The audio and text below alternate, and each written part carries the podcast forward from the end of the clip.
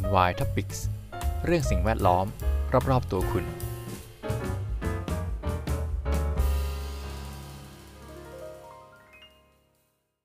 สวัสดีครับ ยินดีต้อนรับเข้าสู่รายการ NY Topics กับผม พีนัสถิตพันธ์พักดีครับ วันนี้ผมมากับหัวข้อที่ไม่คิดว่าจะเกี่ยวข้องกันได้ แต่ก็เกี่ยวข้องครับ ฟุตบอลนั่นเอง ฟุตบอลพรีเมียร์ลีกอังกฤษ เกี่ยวข้องอะไรกับเรื่องของสิ่งแวดล้อมนะครับ แน่นอนตามสโลแกนรายการนะครับ เพราะสิ่งแวดล้อมอยู่รอบๆตัวเราเนาะเพราะฉะนั้นวงการฟุตบอลก็ไม่พ้นนะครับ ตอนนี้มีรายงานเป็นงานวิจัยจาก BBC Sport นะครับ ผมเอาบทความนี้มาจาก bbc.com Premier League domestic flights BBC Sport Research shows 81 flights from 100 games การบินในประเทศของ Premier League ก็มีทั้งหมด 81 flight จาก 100 เกมนะครับ พอพูดถึงเรื่อง carbon emission ในวงการฟุตบอลแล้วเนี่ย ผมเองก็คิดถึงเรื่องอื่นนะอ่าตามสัตว์จริงเลยผมคิดถึงเรื่องอื่น ไม่ได้คิดถึงเรื่องการบินเท่าไหร่ เพราะผมคิดว่าไม่น่าจะเป็นสัดส่วนใหญ่ของอะไรธุรกิจของพวกอ่า football club นะครับ พวกอะไรครับอ่าสโมสรฟุตบอลเออผมคิดว่าส่วนอื่นน่าจะเยอะกว่าเป็นพวกค่าไฟอะครับในสนามแข่งของเขาอะครับสเตเดียมก็มีไฟเยอะมาก แล้วก็อาจจะมีเรื่องเครื่องใช้ไฟฟ้าอื่นๆน่ะก็เลยคิดว่าน่าจะเป็นสัดส่วนใหญ่มากกว่านะครับเนื่องจากว่าไฟฟ้าก็ อาจจะไม่ได้มาจาก renewable energy นะครับ ก็จะมีเอ่อ emission เกิดจากการใช้ไฟนั่นแหละครับ แต่ว่า research นี้เกี่ยวข้องกับการบินโดยเฉพาะนะครับ เรามาวิเคราะห์กันก่อนเข้าเนื้อหาแล้วกันนะ คือถ้าเกิดใครไม่ได้ติดตามฟุตบอลนะครับ ก็อาจจะไม่ทราบว่าเขาจะมีการแข่งเย่าเยือนนะครับ ก็มีสนามของคู่แข่งแล้วก็สนามของเราเนาะ ทีนี้ถ้าเป็นลีกเนี่ยเขาจะสลับกันนะครับ ไปเย่าแล้วก็กลับมาเยือนบ้าง แปลว่ามี 20 ทีมนะครับ ก็จะผัดกันเจอเย่าที่บ้านเรา แล้วก็ไปเจอบ้านเขาแข่ง2รอบนะครับ เจอทีมหนึ่งจะเจอกัน 2 ครั้ง เจอที่บ้านเขาเองกับเจอที่บ้านเราเองนะครับทำให้ไอ้ขาที่เราเดินทางไปที่บ้านเขาเนี่ยจะต้องมีการเดินทาง แล้วลีกอังกฤษนะครับเป็นลีกของทั้งประเทศเนาะมันก็จะเหมือนประเทศไทยนะครับ แต่ละจังหวัดก็จะไกลกันหน่อยนึงแต่ละเมืองของเขาก็ไกลกันนะครับ จนต้องมีการเดินทาง แล้วยิ่งฟุตบอลนะครับ นักฟุตบอลที่ค่าตัวสูงๆ หรือว่าธุรกิจฟุตบอลเนี่ยมันค่าเป็นสเกลใหญ่ แล้วก็มีมูลค่าสูงเนี่ย เพราะฉะนั้นอะไรที่มันเรียกว่าไงอะมันมันไม่เหนือบากกว่าแรงที่จะใช้จ่ายในการเดินทางะนะครับ มันคงเทียบกันน้อยมากกับค่าเหนื่อยของนักบอลซะด้วยซ้ำอะแล้วก็ค่าสปอนเซอร์ต่างๆ อีกทั้งยังมีเรื่องของเวลาในการ recovery เวลาในการเดินทางมันก็สำคัญถูกไหมครับ ถ้าเราโมแต่นั่งรถไฟเงี้ยอาจจะใช้เวลานาน ถ้านั่งรถก็นานนั่งเครื่องบินเร็วกว่า ก็จะได้เรื่องของพวก performance อะไรด้วยนะครับ อันนี้ก็เป็นการวิเคราะห์ในมุมของผมเนาะเดี๋ยวมาดูเนื้อหาองานวิจัยในบทความนี้กันแบบเจาะลึกเลยนะครับ จากงานวิจัยนะครับจาก BBC Sport พบว่ามี 81 เที่ยวบินในประเทศเกิดขึ้น รวมไปกับนะครับ แล้วก็แบ่งเป็น 59 flight ของ Premier League 16 flight ของ FA Cup แล้วก็มีอีก6เอ่อเที่ยวบินเป็นของ EFL ครับนะครับ แล้วก็เที่ยวบินที่ใช้เวลาสั้นที่สุดนะเป็น 27 นาที นานสุด 77 นาที โดยเฉลี่ยนะครับ 81 flight ก็จะเฉลี่ยอยู่ที่ประมาณ 42 นาทีต่อ 1 flight ซึ่งก็ถือว่าเป็นเที่ยวบินสั้นนะครับ ข้อมูลทั้งหมดเขาก็ไปสอบถามมาจากสโมสรฟุตบอลต่างๆ แล้วก็สายการบินที่ให้บริการนะครับ ซึ่งการใช้เครื่องบินเนี่ยก็จะมีการเผาผลาญเชื้อเพลิงทำให้เกิดก๊าซคาร์บอนไดออกไซด์ขึ้นมานะครับเป็นจำนวนมาก โดยเฉพาะเที่ยวบินระยะสั้นนะครับ ก็จะเป็นสิ่งที่ปลดปล่อยก๊าซคาร์บอนไดออกไซด์ได้สูงสุดในในบรรดาเที่ยวบินต่างๆนะครับ อีกทั้งยังมีเที่ยวบินที่เป็นลักษณะ ถ้าเป็นภาษาไทยคงอาจจะเรียกว่าเที่ยวบินส่วนตัวก็ได้เนาะหรือว่าเป็นเที่ยวบินที่รับไม่กี่คนนะครับ จากที่หนึ่งไปที่หนึ่งบางครั้งก็เป็นเอ่อ ghost flight ก็คือเป็นเที่ยวบินผีอะก็คืออาจจะไปขาเดียวนะครับ เป็นเครื่องเปล่า แล้วไปรับแล้วก็ไปส่งอีกที่หนึ่งซึ่ง มันในมุมของโลจิสติก หรือว่าในมุมของอสิ่งแวดล้อมเนี่ยมันค่อนข้างเป็นอะไรที่ใช้ทรัพยากรสิ้นเปลืองนะครับ แต่ว่าในวงการเขาก็คงเป็นสิ่งที่จำเป็นอะเพราะว่ามันไม่มันต้องรีบไปอะไรเงี้ยนะครับ ประเด็นที่น่าสนใจของบทความเนี้ยไม่มีส่วนหนึ่งเขาพูดถึง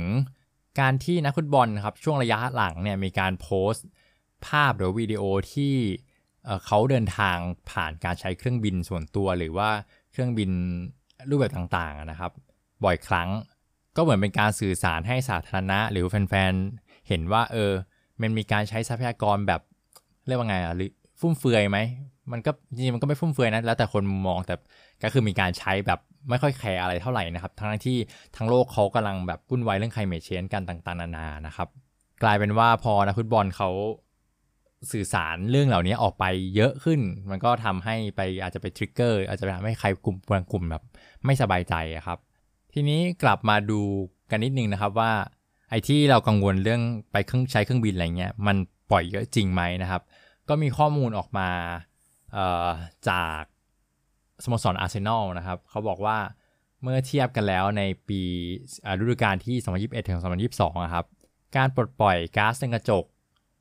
จากเที่ยวบินเนี่ยคิดเป็น 0.25%ของการปลดปล่อยก๊าซเรือนกระจกทั้งหมดของสโมสร โดยโฆษกของอาร์เซนอลก็ได้ออกมาพูดถึงเรื่องที่ว่าการใช้เที่ยวบินเนี่ยเป็นสิ่งที่จำเป็นอยู่นะครับ มันเป็นเรื่องของสวัสดิการ แล้วก็เป็นกระบวนการทำงานของสโมสร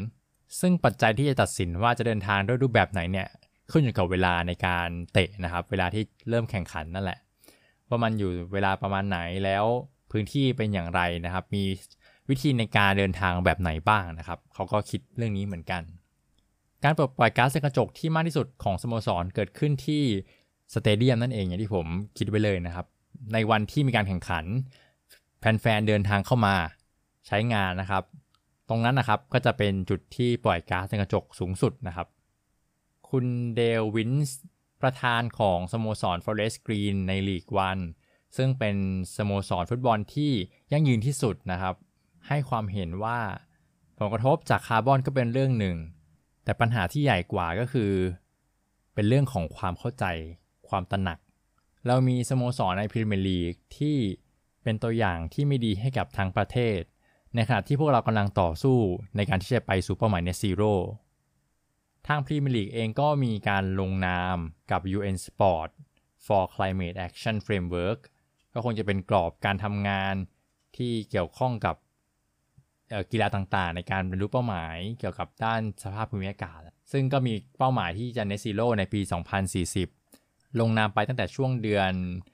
เอ่อ11 ของปี 2021 แล้ว แต่ทุกวันนี้ก็ยัง confirm แผนกันอยู่นะครับ อยู่ระหว่างการจัดการแผนนะครับ ทางลีกก็พยายามจะหาทางที่ปฏิบัติได้ร่วมกันกับสโมสรแล้วก็ partner นะครับ ในการที่จะ ลดปัญหาทางสิ่งแวดล้อมที่เกิดขึ้นจากการแข่งขันฟุตบอล เข้าสู่หัวข้อที่ว่าแล้วอะไรจะเป็นจุดเปลี่ยนได้บ้างนะครับสโมสรในฟุตบอลพรีเมียร์ลีกเนี่ยเดินทางด้วยวิธีนี้มาเป็นเวลาหลายปีแล้ว ซึ่งก็เป็นวิธีเดินทางที่สะดวกแล้วก็รวดเร็วที่สุด ทั้งหมดก็เพื่อให้นักกีฬาแล้วก็ผู้ที่เกี่ยวข้องสตาฟต่างๆ ได้มีเวลาในการเตรียมตัวในการฟื้นฟูระหว่างเกม เพราะว่าตาราง เตะเนี่ยมันค่อนข้างจะใกล้กันนะครับ ก็อาทิตย์หนึ่งก็เตะครั้งหนึ่งหรือบางทีเตะ2ครั้งนะครับ ก็ต้องมีการเดินทาง มันถ้าเราการเดินทางใช้เวลามากแต่มันก็จะทำให้มันเหนื่อยล้าครับ เพราะฉะนั้นการเดินทางความเร็วในการเดินทางเนี่ยระยะเวลาสำคัญนะครับแล้วการแข่งขันระยะหลังนี้ก็ค่อนข้างเข้มข้นนะครับทำให้อะไรที่ได้เปลี่ยนเล็กน้อยเนี่ยต้องทำนะครับ แล้วก็ไม่สามารถจะปฏิบัตินอมกันได้เลยนะครับเขาก็ไม่อยากจะเสี่ยงในการลดการเดินทาง พื่อให้ได้ลดการปล่อยกีนน้ำแก๊สเล็กๆน้อยๆเทียบกับสตาฟเขานักเตะมีอาการเหนื่อยขึ้น สักเล็กน้อยเหมือนกันเนี่ย มันก็ไม่คุ้มที่จะเสี่ยงถูกไหมครับ ซึ่งทั้งหมดทั้งมวลนี้ก็ยังไม่มีงานวิจัยไหนมาสนับสนุนว่าการเดินทางด้วยวิธีรูปแบบต่างๆเนี่ยมันส่งผลกับสมรรถภาพหรือสมรรถนะของนักเตะมากน้อยแค่ไหนครับ ก็คงจะเป็นการพิสูจน์ได้ยาก อย่างไรก็ตามนะครับยังไม่มีข้อมูลเปรียบเทียบระหว่างซีซั่นก่อนๆกับซีซั่นนี้นะครับ ข้อมูลที่เขา research มาก็จะเป็นของซีซั่นล่าสุดซะส่วนใหญ่นะครับ ซึ่งหนึ่งในสาเหตุที่ทำให้การปล่อยก๊าซในกระจกเกิดขึ้นเยอะ ก็มาจากการที่เที่ยวบินเนี่ยค่อนข้างน้อยลงนะครับ จากสถานการณ์โควิดที่ผ่านมานะครับจริงๆก็หลายปีแล้ว แต่คิดว่ายอดเที่ยวบินจำนวนเที่ยวบินยังไม่เยอะเท่าสมัยก่อนนะครับ แล้วก็มีเรื่องของ Brexit ของทาง UK ด้วยที่ออกจากยุโรปครับก็ทำให้เที่ยวบินลดลงไปอีกนะครับทำให้มีเที่ยวบินที่อาจจะเกิดมาเฉพาะในการส่งนักบอลนักเตะเนี่ยมากขึ้นนะครับ ก็ทำให้มีเที่ยวบินที่มากเกินความจำเป็นอะปกติผมคิดว่าเขาคงจะบินคันใหญ่แล้วก็มีผู้โดยสารประชาชนทั่วไปมาด้วยนัก businessman นักธุรกิจต่างๆ ก็มาอาจจะเจอนักบอลบ้างอะไรเงี้ย แต่ด้วยความที่ว่า flight มันน้อยลงครับก็ทำให้ต้องมีเที่ยวบินที่เฉพาะเจาะจงเพิ่มขึ้นมา ก็ ทำให้ก๊าซเรือนกระจกเพิ่มขึ้นด้วยนะครับ จากการที่มันต้องมีเที่ยวบินที่เล็กลงมาแล้วก็เฉพาะเจาะจงนะครับ อารมณ์เดียวกับนั่งรถส่วนตัวกับนั่งรถบัสนะครับ นั่งรถบัสมันก็เอ่อถ้าคิด greenhouse gas emission ต่อคนมันก็น้อยกว่าถูกไหมครับ ลักษณะเดียวกันครับแกรมพอตเตอร์ผู้จัดการทีมเชลซีก็ได้ออกมาให้ความเห็นเกี่ยวกับเรื่องนี้อย่างตรงไปตรงมาว่า ผมคิดว่ามันเป็นสิ่งที่เราควรจะต้องเข้ามา ดูแลมากขึ้น เพราะเป็นสิ่งที่เราสามารถทำให้มันดีขึ้นได้ ความเห็นส่วนตัวของผมคิดว่ามันไม่ได้ตรงไปตรงมา เพราะมีปัจจัยหลายอย่างมาก แต่ผมคิดว่ามันเป็นสิ่งที่เราสามารถปรับปรุงพัฒนาได้ สโมสร Nottingham Forest เป็นหนึ่งในสโมสร ไม่กี่สโมสรที่แชร์ข้อมูลเที่ยวบินให้กับ BBC Sport แล้วก็ได้ออกมาพูดถึงการเดินทางไปเป็นทีมเยือน 23 แมตช์ของซีซั่นนี้างสโมสรพยายามจะหาการเดินทางผ่านทางระบบราง หรือว่ารถ การเดินทางบนถนนมากกว่าที่จะไปทางเครื่องบิน นอกเสียจากว่ามันมีผู้ใช้หนาแน่น หรือไม่ก็เป็นเหตุผลทางกีฬา ถึงจะต้องใช้เครื่องบิน ผมเดาว่าทางกีฬาคงจะเป็นเรื่องของเวลา recovery ครับถ้าเกิดว่ามันตารางเตะมันแน่นกันเกินไป ถ้าจะต้องเซฟเวลาเพื่อที่จะให้นักเตะได้ฟื้นฟูมากขึ้นเขาก็คงจะใช้เครื่องบินแหละ แต่ถ้าเป็นไปได้เขาคงอยากจะใช้ระบบรางมากกว่า เพราะว่ามันคงถูกกว่าด้วยนะครับ นอกจากนี้หลาย ๆ สโมสรก็มีตารางการเดินทางทั้งในประเทศแล้วก็ต่างประเทศในทวีปยุโรป เพื่อไปแข่งขันเนี่ยก็ทำให้เออมันค่อนข้างจะวางแผนได้ยากนะครับ เป็นเป็นปัจจัยที่ยากที่จะควบคุม ปิดบทความด้วยบทวิเคราะห์จาก BBC Sport นะครับว่าทำไมเขาต้องทำงานวิจัยอันนี้ด้วย เขาบอกว่า ฟุตบอลเนี่ยเป็นกีฬาที่ได้รับความนิยมไปทั่วโลก แล้วก็มีความสามารถในการที่จะ influence หรือว่าชักนำชักจูง ผู้คนหลายล้านคนทั่วโลกพรีเมียร์ลีกไม่ได้เป็นแค่ฟุตบอลลีกที่มีชื่อเสียงมากที่สุดในในโลก แต่ยังเป็นเขาใช้คำว่า Britain Greatest Export ก็คงเป็นสินค้ารูปแบบหนึ่งที่ยิ่งใหญ่ที่สุดของอังกฤษที่ส่งออกไปยัง ทั่วโลกด้วย แต่ในวงการฟุตบอลเองก็รู้กันดีว่าคงจะยากถ้าจะยั่งยืนได้ เนื่องจากว่ามีปัจจัยที่ไม่สามารถควบคุมได้หลากหลายอย่าง จนกว่าจะมีการเปลี่ยนแปลงที่สำคัญเกิดขึ้น ในขณะที่ผู้ที่ดูแลการแข่งขันก็ไม่มีสิทธิ์ในการที่จะควบคุมการดำเนินงานของสโมสร เช่นเดียวกันกับว่าสโมสรก็ไม่มีสิทธิ์ควบคุมตารางการแข่งขัน มันก็เลยเป็นกงกรรมกงเกวียนนะครับ ไม่สามารถมีใครที่จะควบคุมอะไรได้เลยนะครับ เพราะว่าต่างคนต่างถืออำนาจแตกต่างกัน การทำการวิจัยครั้งนี้รวบรวมข้อมูลมาเนี่ยก็เพื่ออยากจะเป็นเหมือนเบสไลน์เพื่อให้เห็นว่ามีการพัฒนาไปในรูปแบบไหนบ้าง เพราะตอนนี้มันเหมือนไม่มีใครมาสนใจวงการนี้เลยนะครับ ถึงแม้จะรู้กันดีว่าก๊าซคาร์บอนไดออกไซด์ที่ปลดปล่อยจากเครื่องบิน อาจจะเป็นสัดส่วนที่น้อยมากในวงการ หรือในธุรกิจฟุตบอลเอง แต่มันเป็นภาพที่เราส่งออกไปสู่สังคมนะครับ บางคนอาจจะมองว่าเป็นตัวอย่าง หรือหลาย ๆ คนอาจจะมองเป็นโอกาสที่จะส่งต่อ หรือว่าชักจูงให้วงการฟุตบอลเนี่ยไปมีผลกับวงการอื่นๆต่อด้วยนะครับ ก็มีหลากหลายประเด็นที่เป็นตัวอย่างของการที่ฟุตบอลหรือกีฬาส่งต่อแมสเซจหรือว่าข้อความบางอย่างไปสู่สังคม ไปแก้ปัญหาสังคมได้บางครั้งนะครับ ฟุตบอลเป็นเครื่องมือที่มีประสิทธิภาพ มีพลัง เหนือกว่ากีฬาชนิดอื่น การพูดถึงปัญหาการบินในประเทศสำหรับโลกของกีฬา จะนำไปสู่การหารือเกี่ยวกับสถานะสภาพของการคมนาคม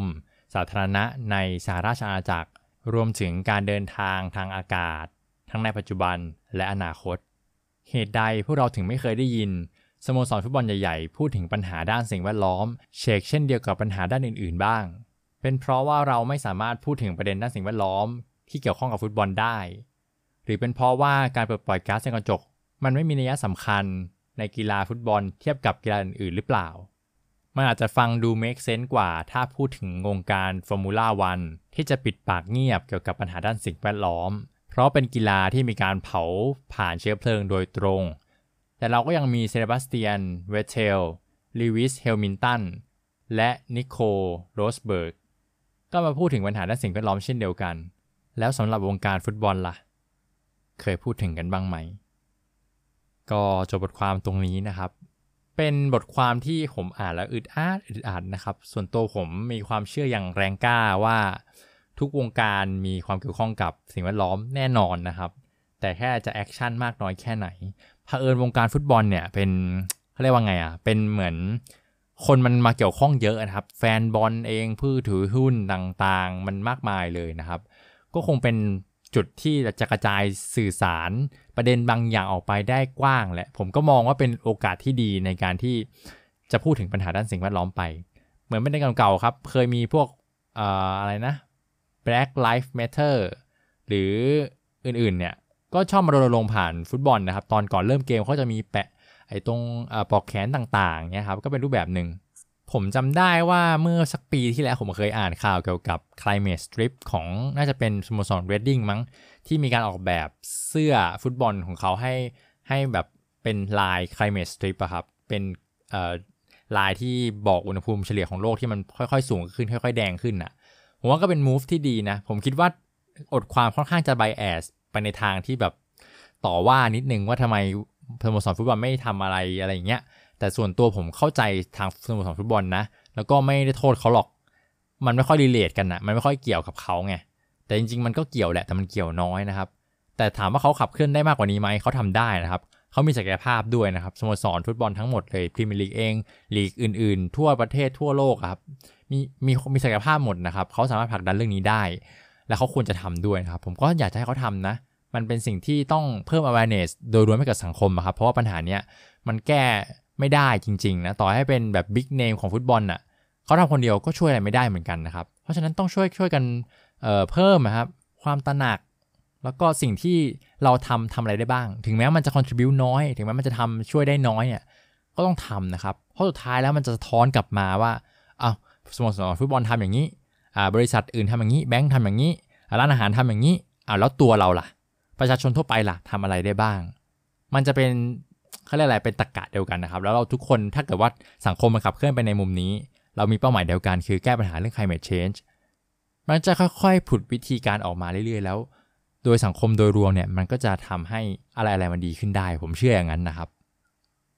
เพราะสิ่งแวดล้อมอยู่รอบๆตัวเราสำหรับวันนี้ขอบคุณที่ติดตามนะครับ สวัสดีครับ NY Topics เรื่องสิ่งแวดล้อม รอบๆตัวคุณ